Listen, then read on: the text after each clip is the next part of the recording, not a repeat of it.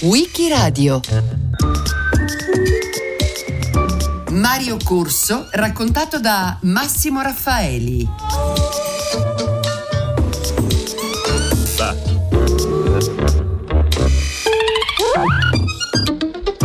L'aggettivo atipico, se riferito a un calciatore, indica qualcuno che non ha un ruolo ben definito.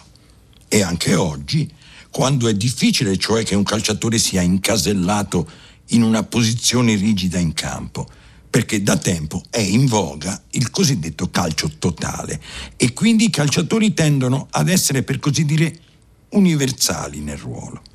Non era così negli anni 70 e 80 quando invece la parola atipico indicava un calciatore ex legge, di solito un attaccante mascherato da centrocampista, cioè da costruttore del gioco, ovvero un centrocampista capace di offendere, di segnare, come un vero e proprio attaccante. Atipici erano Rivera, Sigori, lo stesso Pelé, ma il più atipico di tutti Forse è stato un giocatore che si è guadagnato gli aggettivi nomignoli più incredibili. Mandrake, matto birago, come lo chiamava Gianni Brera riferendosi a un'antica leggenda lombarda, e infine il più enfatico, se vogliamo, che, stupito, atterrito addirittura dalla sua classe, un giorno gli affibbiò Mandi, il commissario tecnico della Nazionale di Israele, che appunto lo chiamò il piede sinistro di Dio. Qualcuno ha detto che quel sinistro era un pennello prima che un piede e apparteneva a Mario Corso, il numero 11 dell'Inter anni 60, guidata da Elenio Herrera, quella che resta nella storia del calcio come la grande Inter. Un numero 11, cioè nominalmente un'ala sinistra, un attaccante che tuttavia disponeva di tali qualità tecniche da aggiungersi ai facitori del gioco, cioè gli altri centrocampisti, diventando di fatto un regista avanzato della squadra, quello che si chiama in gergo un rifinitore, cioè il fornitore di passaggi, di assist. Ma il colpo più classico di Mario Corso, detto anche Mariolino, il colpo rimasto come un tracciante luminoso nella memoria degli appassionati è il calcio di punizione a foglia morta, vale a dire un tiro dalla parabola anomala con la palla che si innalza per superare la barriera disposta dagli avversari e per spiovere di colpo immediatamente nella porta avversaria, proprio nell'angolo più lontano rispetto al portiere che non fa a tempo nemmeno a vederla calcio di punizione per l'internazionale.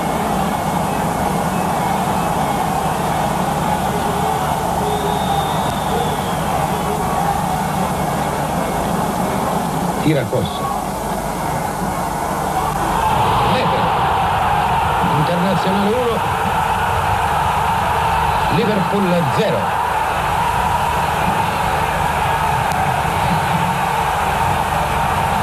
segnato Corso, ripetiamo, Internazionale 1, Liverpool 0, ottavo minuto. La foglia morta è un colpo portato di netto sulla palla con le sole prime tre dita del piede sinistro. Un colpo cui Corso sa dare un effetto liftato a rientrare, di cui sono capaci soltanto i fuoriclasse. Questo era il colpo del grande Didi, mezzala del Botafogo di Rio, compagno di Pelé, di Vavà, di Garrincia nella nazionale brasiliana, quella che ha vinto il mondiale in Svezia nel 58.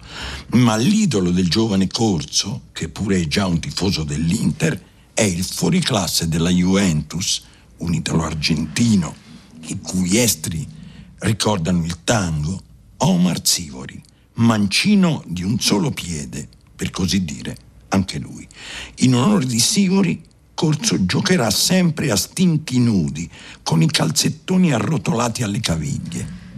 In rete c'è una foto scattata nel vecchio stadio comunale di Torino in cui un giovanissimo Corso dà la mano a Sivori prima di uno Juve Inter e Sivori, un carattere tutt'altro che dolce, gli risponde però con una carezza come in un ideale passaggio di consegne. Corso nasce a San Michele Extra alle porte di Verona il 25 agosto del 41 in una famiglia di operai e soprattutto il padre di appassionati di calcio. Completa gli studi fino alla licenza media, passa tutto il tempo libero nel campetto annesso all'oratorio, ma è talmente bravo, un virtuoso, pure se solo di sinistro, che gli affibbiano il nome di Paganini tesserato già a 15 anni dalla squadra locale, l'Audace di San Michele, che milita in Serie C, brucia le tappe e nel giugno del 58 è ceduto all'Inter, dove giocherà fino al 1973 per qualcosa come 413 partite di campionato e 75 gol. E in campionato esordisce il 23 novembre del 59 a San Siro contro la Sandoria. Prende il posto quel giorno di un altro atipico di grande classe, una classe eccelsa, mancino anche lui, lo svedese Lennart Skoglund, detto Nacca, il quale già patisce gli eccessi di una vita sregolata e una forte dipendenza dall'alcol dirà Corso nel memoriale Io, l'Inter, il mio calcio mancino, scritto col giornalista Beppe Maseri e pubblicato dall'Imina nel 2013. L'allenatore mi affidò la maglia numero 11, una volta rigorosamente affidata alle ali sinistre, e da allora quel numero non lo lasciai più. Io solitamente freddo, quel giorno, il giorno del mio esordio, scesi in campo sotto il peso di una grande carica emotiva e sotto lo sguardo di mio padre che era venuto a San Siro, sino alla testa di un gruppo di compaesani con lui. Sono anni di relativa magra per l'Inter e per questo, da ragazzo estroso, laconico, capace però di tirar fuori una vocina molto ironica, molto pungente, Corso piano piano si afferma, fino a quando nell'estate del 60 arriva all'Inter un allenatore capace di cambiare tutto di colpo, un comunicatore motivatore che comincia, nello stupore del giocatore corso, comincia col tappezzare lo spogliatoio di slogan. Giocando individualmente giochi per l'avversario, giocando collettivamente giochi per te. E poi il calcio moderno è velocità, gioca velocemente, corri velocemente, pensa velocemente, marca, smarcati velocemente. Taca la bala era il suo urlo, il suo motto che ci accompagnava ossessivo in ogni seduta e che pian piano diventò anche il motto dei tifosi, che sempre più numerosi seguivano gli allenamenti.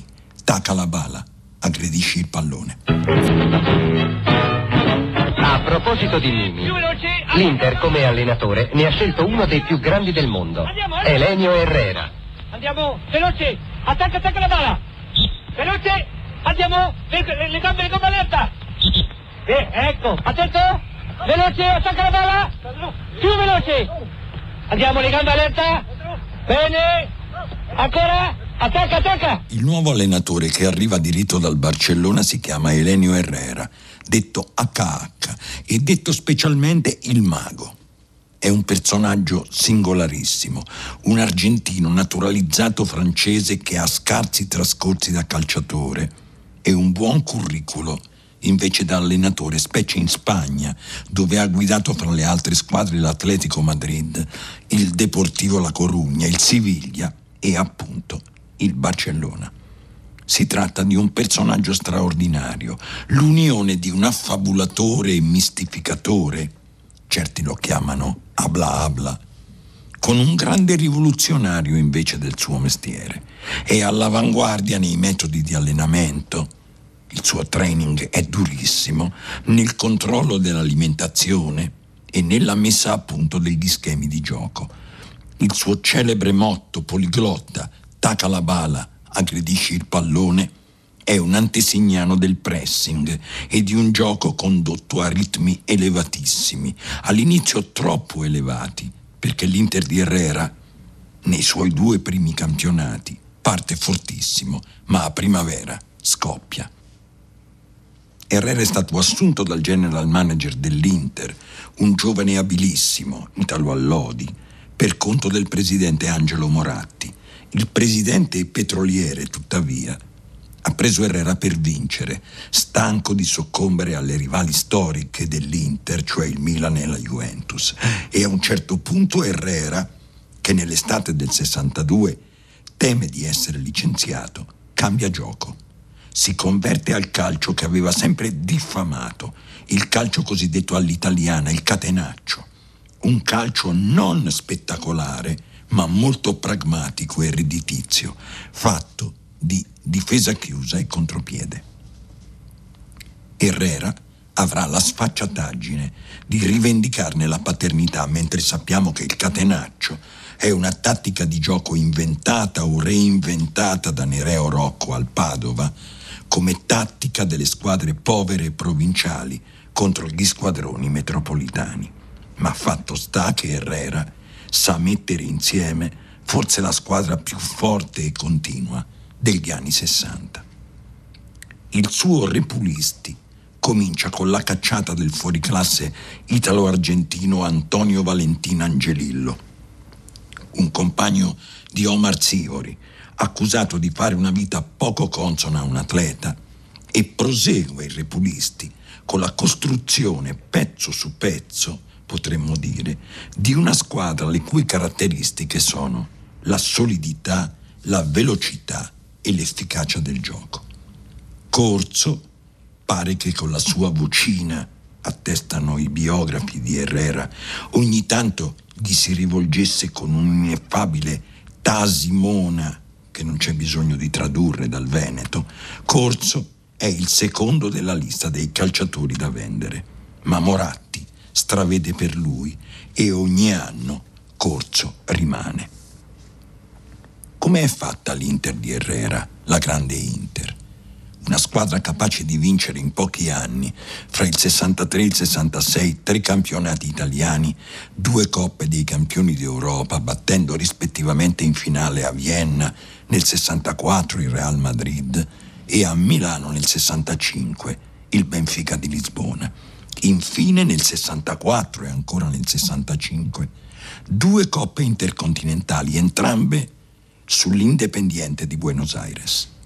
In porta c'è un campione di regolarità, il bolognese Giuliano Sarti. In difesa i terzini Tarcisio Burnic, una roccia autentica, e Giacinto Facchetti, magnifico atleta, capace di affondi in attacco e di alcune reti squassanti.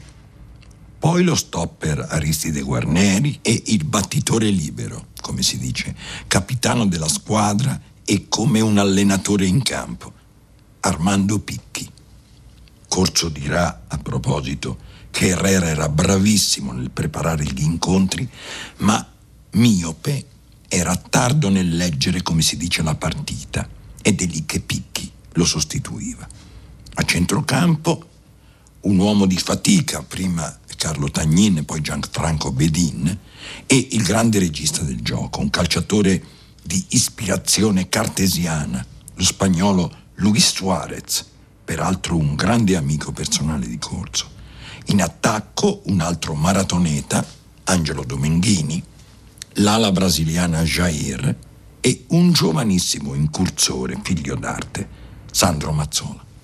Sarti, Burnic, Facchetti, i ragazzini di allora, come in uno scioglilingua, snocciolavano quella formazione e si trattava, senza che lo sapessero, quasi di endecasillabi da mandare a memoria. L'ultimo, con l'accento in penultima sede del verso, è Corso per l'appunto, l'artista della squadra, un giocatore ondivago sul fronte d'attacco, capace di ogni giocata, capace di ritirarsi nell'ombra della tribuna in certe giornate stanche ma capace anche di ergersi a match winner. Gianni Brera, nelle giornate negative, scriverà Corso, participio passato del verbo correre. Al alcune istantanee rimangono indelebili e per fortuna oggi accessibili ancora in internet. La foglia morta con cui Corso sorprende il portiere del Liverpool in un acerrimo incontro di Coppa dei Campioni nel 65 e il gol risolutivo dello spareggio a Madrid di Coppa Intercontinentale nel settembre 64 contro l'Independiente un colpo mancino, letale, un rasoterra verso l'angolo più lontano della porta, che è documentato in rete con la voce stentorea di Niccolò Carosio. Scriverà nel suo memoriale autobiografico uno di quei tiri che danno grande soddisfazione e che spesso ti riescono quando sei nella disperazione. Era la mia firma su una competizione importante. Tuttavia, il rapporto con Herrera rimaneva sul chi va là. Scrive Gianni Brera.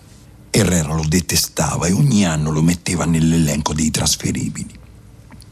Puntualmente Moratti lo depennava. Per lui Corso era un genio e solo parlare di venderlo era sacrilegio.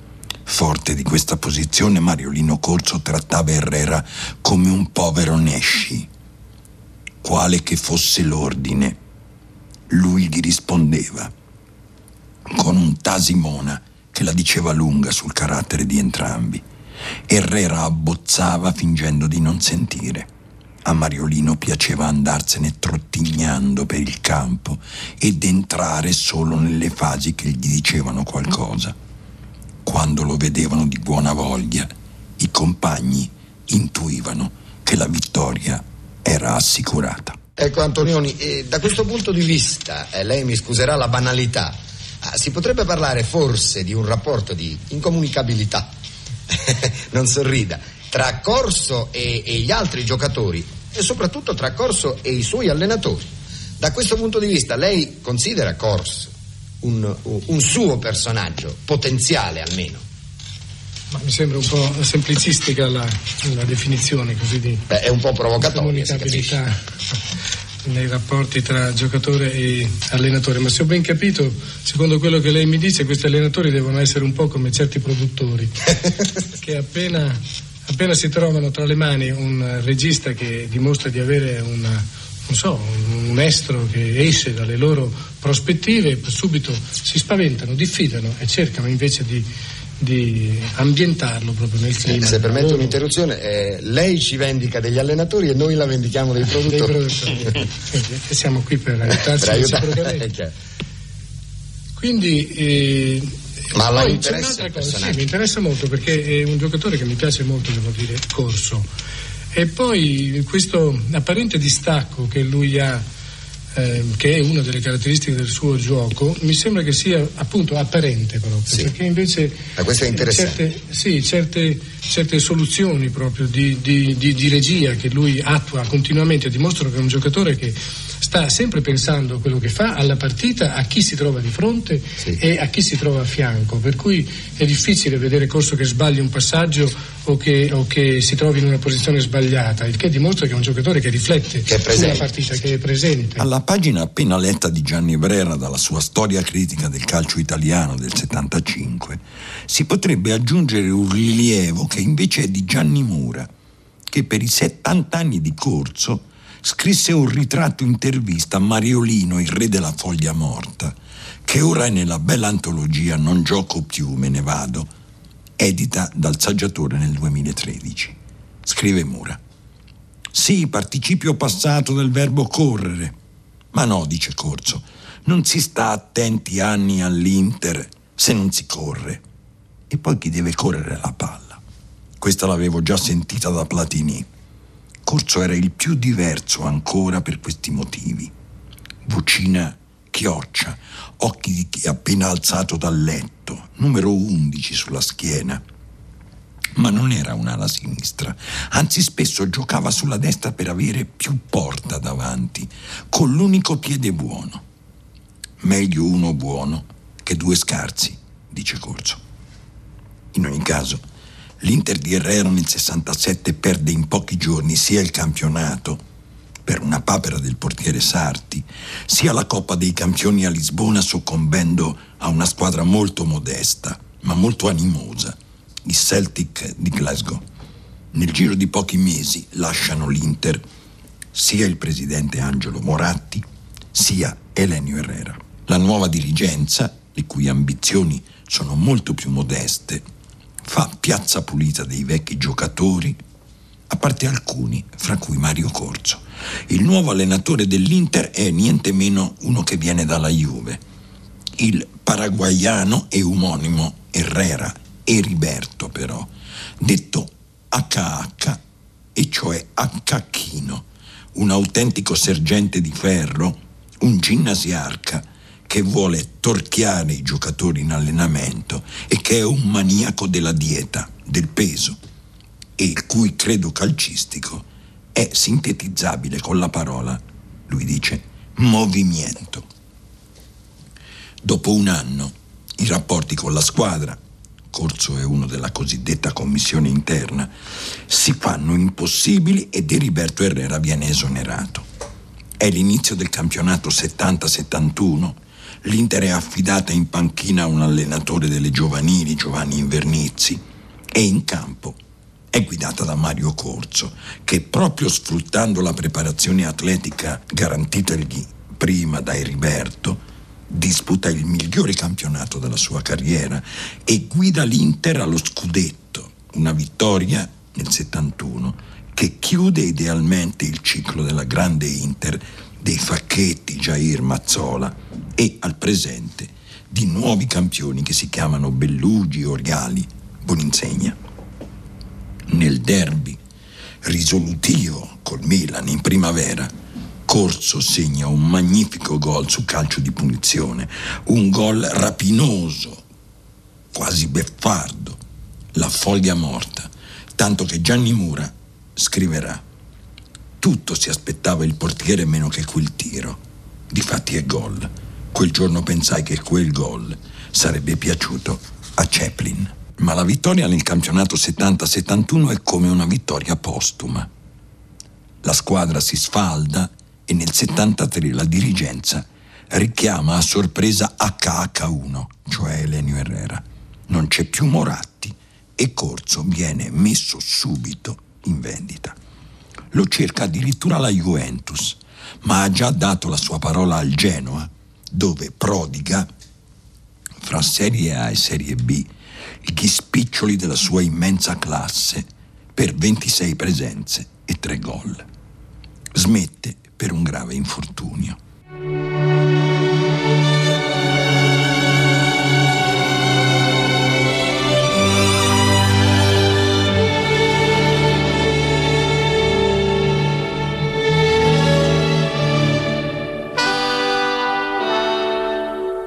Scusi lei, dove va? Perché? Oh bella mora, se non sbaglio lei ha visto l'Inter Milan con me, ma come fa lei a non ricordare? Noi eravamo in centomila allo stadio quel dì. Io dell'I, lei del mi. Oh bella mora, da una porta all'altra le sorrisi e lei disse sì. E poi finita la partita, la vidi uscire di sfuggita con uno sul tram. Adesso lei mi deve dire chi è. È una partita fra noi due perché lei ha segnato un gol, lei ha segnato un gol. Diretto nella porta del mio cuore ed ho capito che c'è solo lei per me. Ed ho capito che c'è solo lei per me.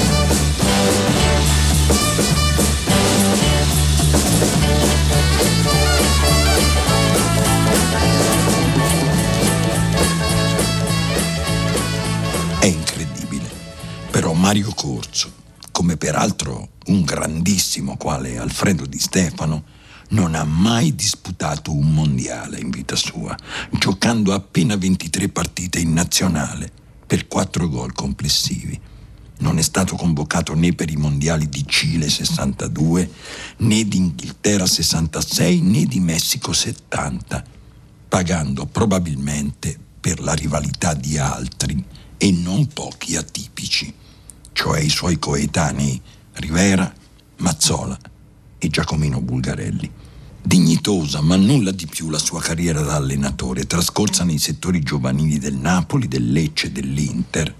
Dignitosa, ma niente di più, come infatti è regola per gli ex grandi calciatori. Tornato all'Inter un Moratti, Massimo, figlio di Angelo, Corso avrà un ruolo di osservatore prima di ritirarsi e di spegnersi per una annosa malattia il 20 giugno del 2020 a Milano. Da molto tempo Corso era Corso nella memoria collettiva. Lui l'atipico, l'uomo ombroso, saturnino, assurdo, a simbolo di un'epoca altrettanto originale e atipica, gli anni 60, gli anni del boom economico. L'icona di Corso è per così dire ufficializzata da un prezioso libretto di un analista sociale troppo presto mancato, Edmondo Berzelli, che nel 95 pubblica dal mulino un testo dalla struttura inclassificabile, il più mancino dei tiri, in cui si mescolano, ma in maniera misteriosamente armoniosa, rilievi di sociologia, di economia, di antropologia, di letteratura e finalmente di storia del calcio e dove Mario Corso diviene l'emblema di un deragliamento, di anni che cambiano marcia e segnano una traiettoria imprevista, come la sua foglia morta. Insomma, l'emblema di un mondo in rapidissima mutazione. Gianni Mura chiuderà il suo ritratto intervista con queste parole. Insofferente agli schemi, anarchico, imprevedibile, lunatico, geniale. Per noi Mario Corso era la libertà, ma non lo sapevamo. Così comincia invece il più mancino di tiri di Edmondo Berzelli.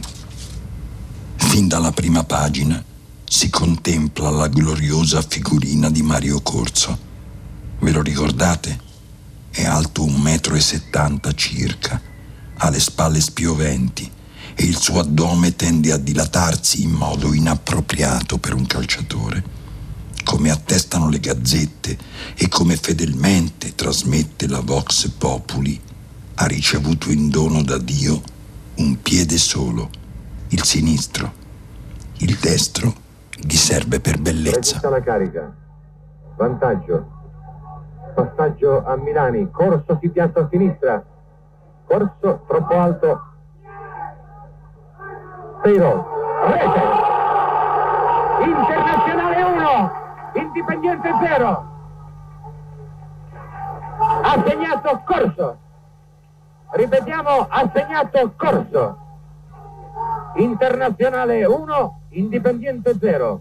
Stesso minuto del secondo tempo supplementare.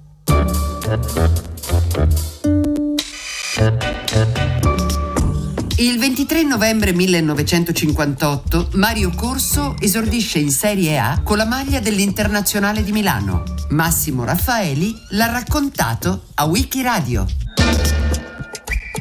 A cura di Loredana Rotundo, con Marcello Anselmo, Antonella Borghi, Natascia Cerqueti e Roberta Vespa. Per riascoltare e scaricare il programma vai sul sito di Radio 3 o scarica l'app Rai Play Radio.